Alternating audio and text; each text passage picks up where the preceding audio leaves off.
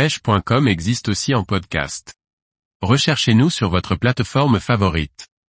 Matériaux et accessoires pour monter une ligne au cou, propre simple et efficace. Par Pauline Bellicourt. La pêche au cou demande en soi beaucoup de préparation, appât, amorce, matériel et lignes. Préparer ces lignes demande du temps.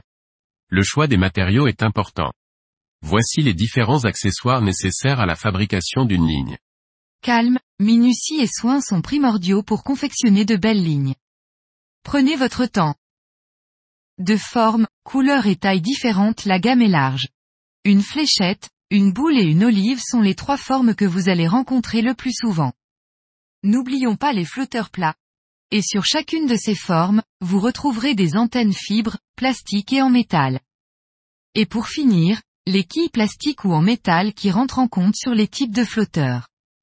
Je vous ferai un article dédié aux différents flotteurs, leurs fonctions et à quel moment et pour quel poisson. En général, on monte les lignes par série de flotteurs. C'est-à-dire, qu'après avoir sélectionné le type de flotteur choisi, on va monter la série de 0,2 g à 1,50 g toutefois, on différencie les flotteurs à poisson blanc plus fins et plus fragiles. Et les flotteurs à carpe, qui sont plus solides. Pour la base de la ligne, on utilisera pour la carpe du nylon de 18 à 23 centièmes. Pour les blancs le nylon sera de 10 à 12 centièmes. Afin de pouvoir monter des lignes correctement, il vous faut des plombs de poids et de taille différents.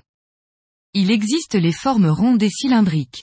Toutefois, les formes rondes seront plus polyvalentes et adaptées pour toutes les lignes. Les plombs cylindriques sont spécifiques aux lignes carpe. Je ne les utilise pas, je n'y vois pas plus d'intérêt, et esthétiquement, les lignes sont moins jolies. Également, il existe des olivettes. Elles sont utilisées pour les lignes au blanc. Elles permettent une autre présentation de lignes dans l'eau. Sur le flotteur, il est indiqué un poids.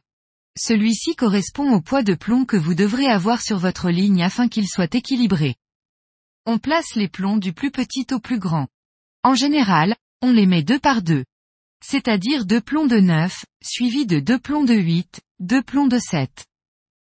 Pour équilibrer le flotteur, vous devez additionner les poids de plomb et le nombre. Vous devez arriver au même poids qui est indiqué sur le flotteur. Cela ne sera pas exact, il faudra ajuster en enlevant ou en ajoutant des tout petits plombs. Afin de préparer vos lignes, il est pratique d'utiliser un tube à eau, un vase très long. Lors de votre équilibrage de flotteur, ne soyez pas étonné qu'en action de pêche, il y ait un petit écart. Cela est dû au pH de l'eau. Il faudra donc réajuster ou rééquilibrer au besoin. On voit que le flotteur est bien équilibré lorsqu'une fois dans l'eau, il est à la limite entre l'antenne et le corps du flotteur. Il ne faut absolument pas voir du tout le corps du flotteur. Vous pouvez même rajouter un tout petit plomb afin de noyer légèrement l'antenne. Que vous prépariez des lignes pour pêcher les poissons blancs ou la carpe, la préparation des bas de ligne est longue. Il existe des hameçons de taille différentes, et montés avec des nylons de taille différente. Les possibilités de combinaison sont donc multiples. Restez tout de même à l'essentiel, et restez cohérent entre votre taille d'hameçon et de nylon. En général, on monte les bas de ligne en longueur 15 cm. Toutefois, rien ne vous empêche d'en avoir en 10 cm pour pêcher décollé, ou en 20 cm pour pêcher sur le fond en traîne. Pêcher avec trop de bannières rime souvent avec touche ratée. Autant pour les carpes, on raccourcit de 10 à 30 cm du flotteur. Pour les blancs, on laisse une bannière plus longue, aux alentours de 60 cm. On s'adapte également aux conditions météo, notamment au vent. Les élastiques des kits ont une importance indéniable pour éviter les casses, les décroches ou les touches manquées. Il faut une cohérence entre les lignes et les élastiques utilisés. Quand tout est prêt, c'est à vous de jouer. Nous avions déjà vu les différentes étapes pour aborder votre pêche en toute sérénité.